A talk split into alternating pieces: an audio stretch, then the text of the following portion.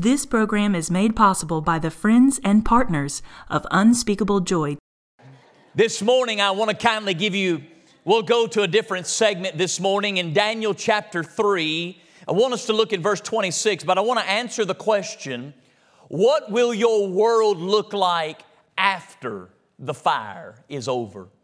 Daniel chapter 3 and verse number 26.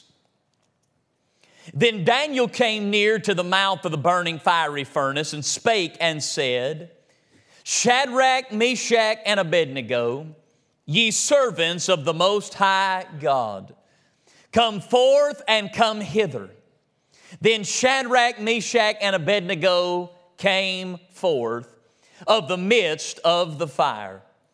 And the princes and the governors and the captains and the king's counselors, being gathered together, saw these men, upon whose bodies the fire had no power, nor was a hair of their head singed, neither were their coats changed, nor the smell of the fire had passed on them.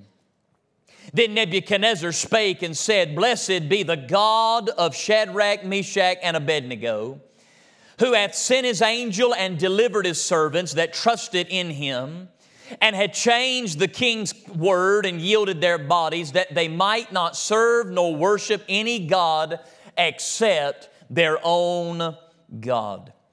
Brothers and sisters, once again, we find ourselves down on the plains of Dura in the province of Babylon. One more time, we find ourselves up against that mud brick pit called the fiery furnace. One more time, we find ourselves looking headlong into that fire, noticing Shadrach, Meshach, and Abednego. Now, the last several weeks, we have looked at that fire from the beginning of the fire. We have seen what put those boys in the fire, the stand they made for God, the faith they had in God, and what it cost them by being thrown in the fiery furnace. Then we have seen over the last several weeks what the fire looks like when you're in the fire. When you're in that problem, when you're in that situation, when you're in that trial, when you're in that thing. But we've never looked at what the world looks like after the fire is over. And, brothers and sisters, you've got to understand something. Our God is in the process right now. While you're in the fire, and while you're in the trial, and while you're in the problem, and while you're in the situation, he is working with you on the inside of the fire, but He is also working on the outside of the fire. Just as much as He was doing for Shadrach, Meshach, and Abednego inside of that flame, God was also working on the outside of that flame, working with the people and the world that they were going to walk back into. I remind you right now that just because you cannot see God working does not mean God is not working. Just because you don't know what God's doing does not mean that God doesn't know what He's doing. Just because you can't figure it out don't mean that God hadn't already figured it out. I remind you this morning, God is not like you and I. You and I are looking on the short term. You and I are looking at tomorrow. You and I are looking at the next day. You and I are looking at the next move. You and I are looking at the next decision. God is not like that. God is a long range thinker. God is a long range decision making God. You see, we're looking at this next decision and how this decision affects this next thing. God is not like that. God looks at how this decision is going to play on down the road. I was on that Delta airplane the other day and they had the screen screens in the back of the chair in front of me, and so I plug my headphones into it. And I don't, I don't watch a lot of shows, and I don't really have much that I do like that. I've seen all the Chicago PDs that they've ever made, and so what I did is I, I scrolled through that headrest and I found the games on that game was, was chess. And so there was a guy beside me and he looked mighty wealthy, looked pretty intelligent. So I figured that I'd impress him. Because you know, when you're on an airplane, you don't want to be nosy and see what the person beside you is doing, but you just, you do one of these. You don't turn your head, but you just look over like that right there. Yeah. Don't act like you don't. And I knew that he, if I could play that chess game right, I would probably impress this very wealthy man that was sitting beside me. And maybe he'd take me on for support. Who knows, you know, what God could do in the next. So I turned that chess game on and I'm playing that chess game and I'm, I'm moving the pawns and I'm moving the bishops and I'm moving all this. And I got beat by that stupid computer in roughly about four minutes. now, I don't know if you play a lot of chess, that ain't good. Do you know why I got beat in chess? Because when you play chess, you don't make this move for the next move. You make this move knowing five moves down the board what's going to come down the way and how this move is going to affect that move. If you only move right now thinking about the next move, you'll be defeated every single time. And man, when I got beat on that game, it was because I played a short range game. You see, God is in the process right now of not playing a short range game. God is a long range God, and He's working in you right now what you're going going to need next week and what you're going to need next month and what you're going to need next year and how your life is going to look after the fire is over. And so this morning, I want to take you and fast forward and maybe give you a little encouragement because there are a lot of you, evidently, because of what you're telling me after these messages, there are a lot of you that are in the fire and a lot of you that are in the trials and you're in the situation and you're in the problems and you're in that fiery furnace of life and you want to know, preacher, is there any hope? Hope when I'm done? What will my world look like when I'm done in the fire? I'll give you three words. I want you to write them down on what your life is going to look like at the end of this fire. Nothing at a time out. Let me say something that just hit my spirit. If you want to get to the end of this fire, you got to get to the end of this fire. And whoever it is this morning that wants to give up and throw in the towel and be done with this whole thing, maybe you're watching online and you're done with this whole thing, and that's why you didn't come to the house of God God this morning, you're afraid of what people would think, you need to pick yourself up by your bootstraps and get yourself back up because the only way you get to the end of the fire is to make it through the fire, and you can make it and you can survive. Let me give you three words. Number one, the first word that you'll find that your world will resemble on the other side is the word victory. You need to write that word down. What your world will look like on the other side of the fire is the word victory. Notice what it says in verse number 26 at the end of verse number 26. Then Shadrach, Meshach, and Abednego, at the end of the verse, says this they came forth.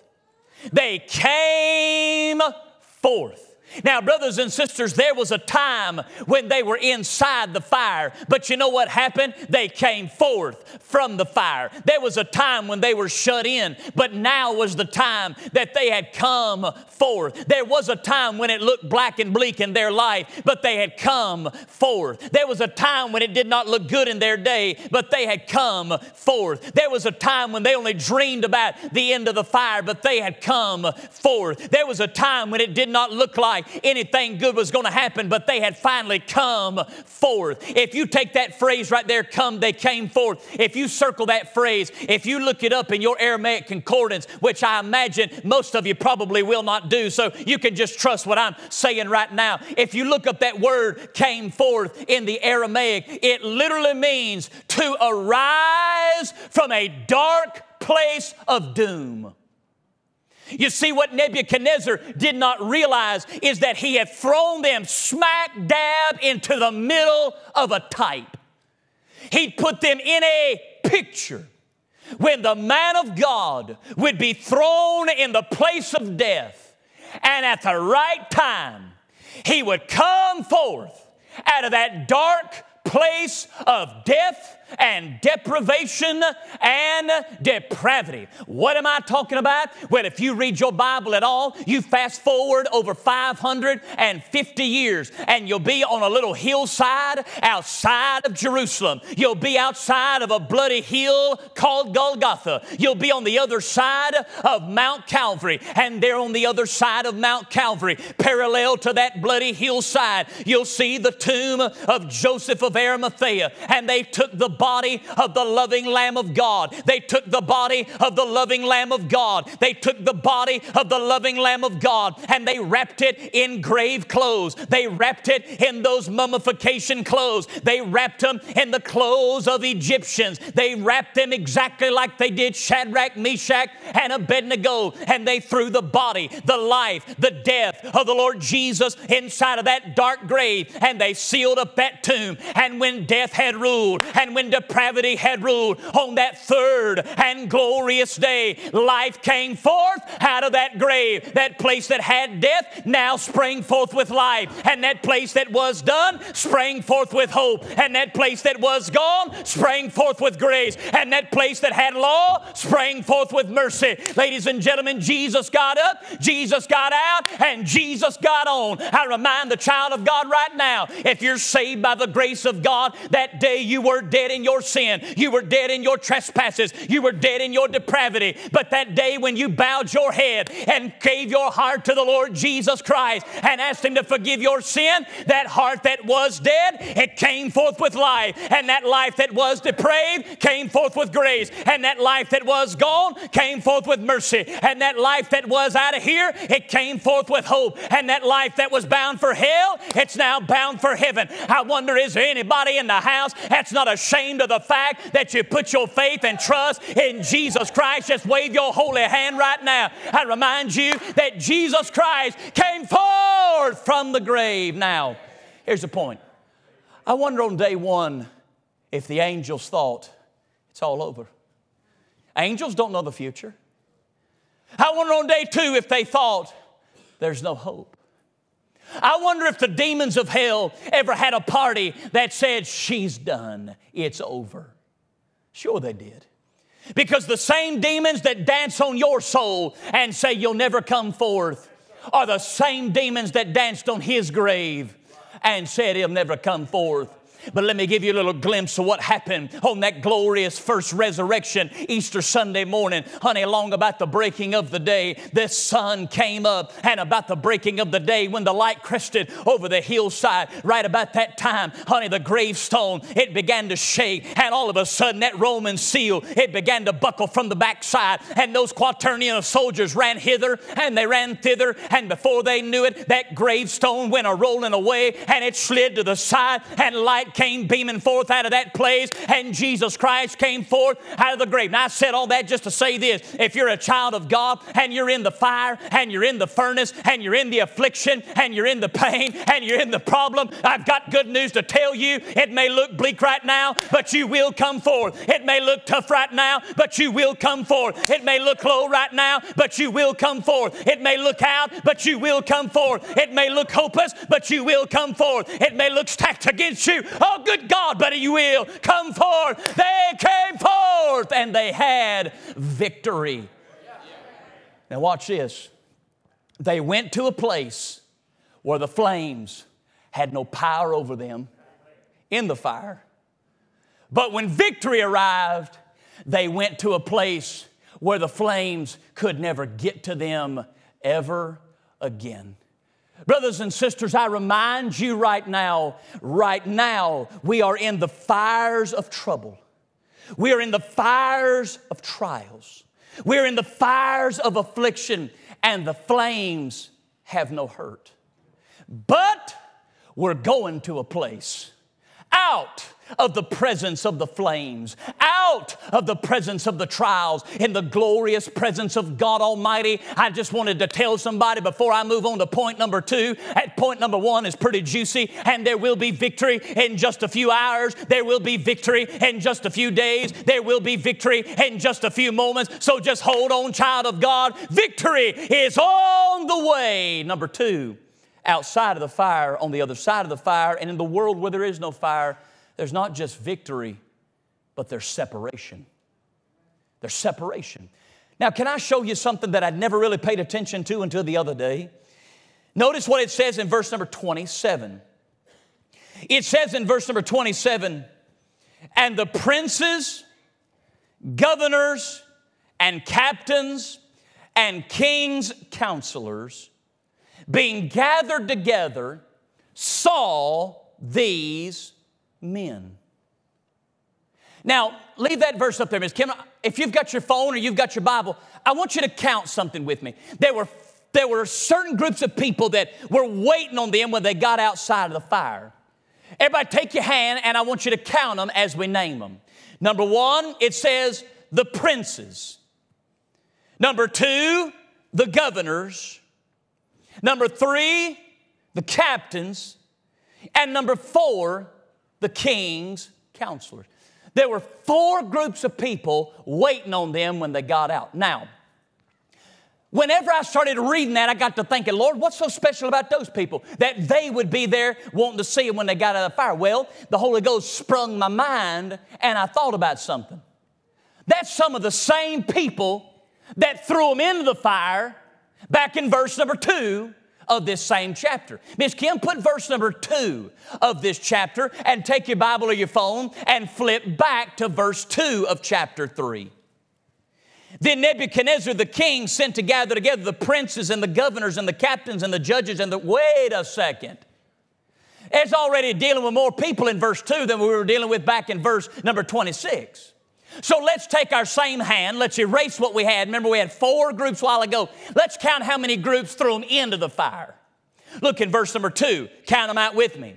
Nebuchadnezzar the king gathered together the princes, the governors, the captains, the judges, the treasurers, the counselors, the sheriffs, and all the rulers of the provinces. If you counted with me, that ought to be eight different groups.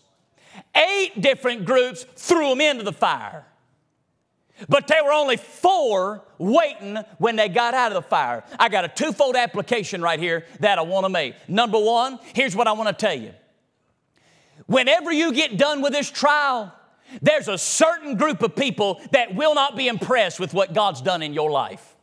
There's some people in your existence that do not care what God is doing in your life. They don't care. You can't impress them. You ought not try to win them because there were some people that were waiting on them when they got back. They had, they had participated throwing them in, but they didn't care enough to hang around. They'd gone back to their life. I want to show you, I want to write these out because I want to show you the four groups of people that weren't there when they got out because those are the people you ain't going to change in your life. If God don't change them, you ain't going to change them.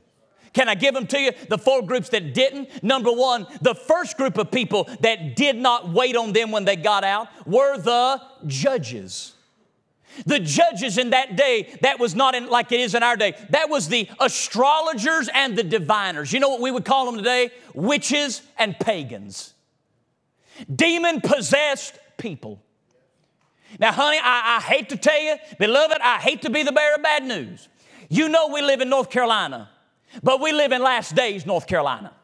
And the people that we are around, there are demons that are alive, there are devils that are alive, there are people that are demon possessed that are alive. And I'm going to be honest with you, unless the Holy Ghost of God gets a hold of demon possessed people, you won't change them. You can give them your testimony, all you want to give to them. You better understand, you will not change a demon possessed person with what God's done in your life. You can't do it. You can preach every message you want to preach to them. You can tell them everything you want to tell them. But there are people in your life, right? I'm telling you, there are people in our community right now that are possessed with devils. Y'all either don't believe what I'm saying, or scared to death of what I'm saying, or are asleep. And I don't think you're asleep. We don't like to think about that. But there are demon possessed people. Can I help you with something? You ain't gonna change a demon possessed person until the Holy Ghost of God drop kicks the devil right out of them, you ain't gonna change them. Number two, second group of people that were not there at the end, that were there at the beginning, were the treasurers. The treasurers were those people that were in charge of Nebuchadnezzar's purse. We would call them the rich and the wealthy. Now, there is a scripture that is in the New Testament that Jesus says this he says, It is impossible for a rich man to enter the kingdom of heaven. Now, that does not mean you can't have money and love God. That's not what that means. Some of the, some of the best people I know have money and they love God. This is what that does mean. It means you can't love your money and expect your money to get you into heaven and trust in your riches. Here's what happened. Those treasures, those wealthy people, man, they threw in Shadrach, Meshach, and Abednego, but they didn't have enough time to wait on them and see, is God really God? Hear me now. People in your life, that think they've got the world by the tail and they've got it by the throat because they've got money, you ain't gonna change somebody like that. You gotta let God bankrupt their soul before they're ever gonna turn and see the Lord Jesus Christ. So all you need to understand is you can't win everybody. Number three, the third group of people that are not there are the sheriffs. Now, the sheriffs in that day are not like the sheriffs in our day. The sheriffs in that day were the people that were in charge of interpreting the law. The people that were interpreting the law, they were very analytical, rational, reasonable people. Now, here's what I'm telling you there are some people in your life that are so rational and reasonable, they will never understand the working of faith in your life. You can tell them every single day, I don't have an answer, it's just what God wants me to do. And they'll never understand it as long as they live because they can't wrap their head around it. There'll be people in your life when you say, I don't think that's what God wants me to do. And they'll say, What do you mean? That's the best decision you could ever make. They're trying to ration out everything. You can't, you can't change somebody like that. The Spirit of God has got to upend people. Number four, the fourth group is this were the rulers of the provinces. They were the magistrates. In our day, we would call them politicians. Let me see if I can clear me off a spot right here and hoe around in this garden for a second. I want to make a word against the church of Jesus Christ in 2022. The church of Jesus Christ better stop trying to play the political game and get back to preaching the kingdom of God in heaven. Because on one side, you got a certain group of people over here that like this, and you got a certain group of people over here that like this. And you do understand a politician that is dyed in the wool, a true blue politician, they will use the church of Jesus Christ until the church of Jesus Christ is no longer usable and it's no longer feasible. You and I better get off of the bandwagon of the politician and get back on the bandwagon of the King of Kings and the Lord of Lords and start preaching the gospel to whosoever. Now, listen, we need good politicians. We need righteous politicians. We need godly politicians. We need politicians full of the Holy Ghost that are in the state house, in the Senate house, they're in the, the governor's house. We need them in the White House. We need them in the Senate. We need them in the House of Representatives. We need them in the offices of our land. But here's what God's trying to show you you can't win a politician as long as he's trying to be political. That man's got to be broken down and want to live for God in the office of a politician and not be a politician. There's a big difference. Don't try to win them. Listen to me. There are some people in your life you can't win. Here's my second application, and I feel like somebody's going to eat this up. On this side of the fire, there were eight groups. Am I right about it? On that side of the fire, there were four. Now, if my math serves me correctly, that is exactly what percentage left over? Half. 50%, half. On that side, there was a crowd. On that side, they had half the crowd. You ready? I'm going to steal something from T.D. Jakes. Here we go. There are some people, the fires are going to separate out of your life. Let them go.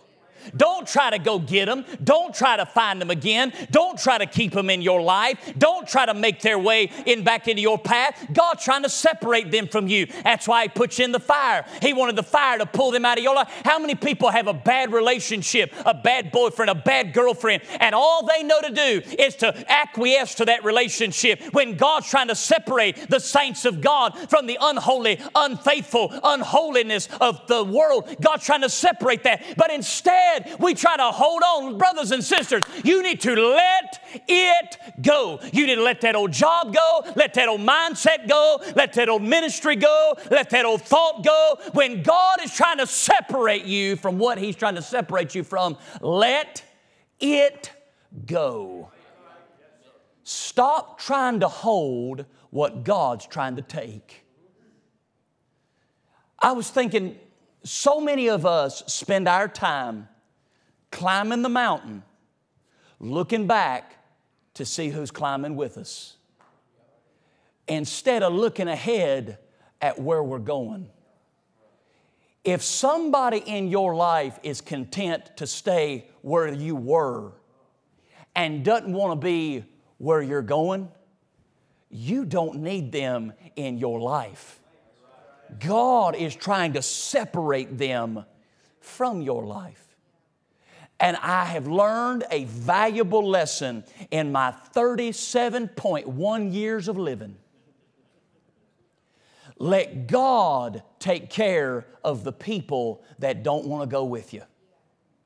They're not bad people, they don't need to be destroyed, but not every person is with you in every season. God will send people into your life for reasons and seasons, and then He'll take them. That's why Job said, The Lord giveth and the Lord taketh away. What's the next phrase? Blessed. Why? Because when God is trying to separate you, it's the best thing for you. Can I give you the third word? The third word that you'll find on the other side of the fire is the word vindication. Vindication. Notice what it says at the end of verse number 27. And the princes and the governors and the captains and the king's counselors being gathered together saw these men, upon whose bodies the fire had no power, nor was a hair of their head singed, neither were their coats changed, nor the smell of fire had passed on them. Now, whenever these four groups of people saw Shadrach, Meshach, and Abednego come out of the fire, they were impressed. They couldn't believe it. But I want you to notice what they were impressed by. They weren't impressed by what the fire did, they were impressed by what the fire didn't do. They said, We can't believe the fire didn't harm their bodies. We can't believe the fire didn't singe their hair. We can't believe it did not burn up their coats. And we can't believe it didn't even smell up their garments. Beloved, there are certain things problems are going to do in your life. You don't need to focus on those things. Whenever a child walks out of your life, fire is going to break your heart. There's nothing you can do about that. But it's when fire does do what it's supposed to do, but it doesn't do what it's meant to do. You got a broken heart, but you don't get bitter. You've got a shattered mind, but you still make clear decisions. You've got a shattered, broken faith, but you keep praying and believing. You've got a life that just doesn't make any sense, but yet you lift your eyes up to God every day and say, Lord, I know you're able. It's when people walk out, but yet you don't focus on the ones that did.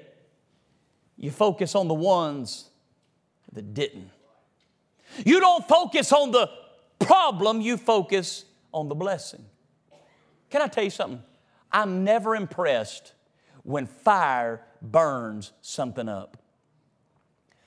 But I'll do a double take when I throw something into a campfire and it keeps on being what it is in the flame. My mother, my mother, every, every family has one, Scott. You open up stuff at Christmas and you say, What were you thinking?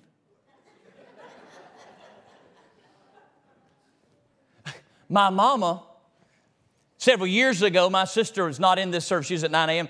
My sister will testify. My mama bought me and my sister when we were like, my sister was six, 16, I was 18. Uh, no, I was four years, so I was mid 20. She bought us a fire safety deposit box. I was in Bible college trying to make ends meet. What am I going to put in a fire safety deposit box? I didn't have enough money to buy gasoline. What was I going to put in a fire safety deposit box? Two years later at Christmas time, I guess Walmart had another sale. We're opening up, opening up presents. And to my shock, I was getting married that year. And you know what I got? A bigger fire safety deposit box. So, you know what I did with the old one? Well, I'll tell you what I did with the old one. I got fireman somewhere in my blood. So, Avery, I took that old fire safety deposit box and we had built this fire, campfire, bond. I don't remember what it was. It was, a, it was raging, man. I mean, it was flame. We took stumps and we threw those stumps in that fire. And everybody that loves to have a good campfire, you live for one thing. When you throw a piece of wood in a campfire, you love seeing them sizzles come up out of the side, don't you? Yeah, don't you act like you're redneck. I know you do. Don't you sit there and look at me with that hypocritical look on your face. Man, I throw that thing in, and you give that stump enough time, it'll start burning. I don't sit around and look at that. I took that stupid safety deposit box. And I'm telling you, that thing was white hot. And I threw that fire safety deposit box into that fire. And I just stood there and watched it. You see, that fire safety deposit box had come in a wrapping, a paper, a box, a cardboard box. And this is what that fire or that, that fire safety deposit box said fire resistant up to a certain temperature. And I stood there with that fire safety deposit box in that fire with one thing in mind prove it. and I just watched. And before I knew it, I smiled. You see, those fire safety deposit boxes have a polymer on the outside. It's like a black paint plastic. And I saw that paint begin to peel off as that fire got hotter. You know what I thought? Yeah. I knew they'd lied about that box. It can't survive the fire. My mama done gone down to the family dollar and gone to the back section and got the cheapest fire safety deposit box and and I stood there and then I noticed that that canister, that firebox, only the outside wrapping was what was burning up. What it really was was surviving. So I did what any God given redneck would do. I went and got the driest piece of wood I could find, and I threw it on top of the fire safety deposit box. And I was hoping, I don't know what I was hoping, I was hoping the fire would climb the bridge and go up to the other side and burn right on top of it and melt that whole thing. You know what I found? The fire showed me that what the wrapper said was true. It was the fire that vindicated the package. Every day of your life, when people find out that you serve the Lord Jesus Christ and that you've been baptized in the Holy Ghost and that you're walking in the ways of God and you have the peace of God, the world looks at that outside wrapper on your life. When you say, I know that my name is written in heaven and I trust God no matter what comes my life, that all things will work together for good. They look at the outside wrapper of your life, they look at the packaging on your soul, and what will God do? He'll throw you in the fire because He knows there's people in your life that are watching you and are paying attention to you and have got their eyes on you and are looking at everything you've said and everything you've done. And they're standing back while you're in the fire. And every now and again an exterior thing on your life it'll melt away. An exterior relationship in your life it'll melt away. But day in and day out and moment in and moment out when you survive the fire and you survive the flame they look at it and say well Maybe it's true. And the fire vindicates the God you serve. Brothers and sisters, all God's doing in your life is showing people that He is the only true God. Your world will be different when you get done with the fire, but you got to get there.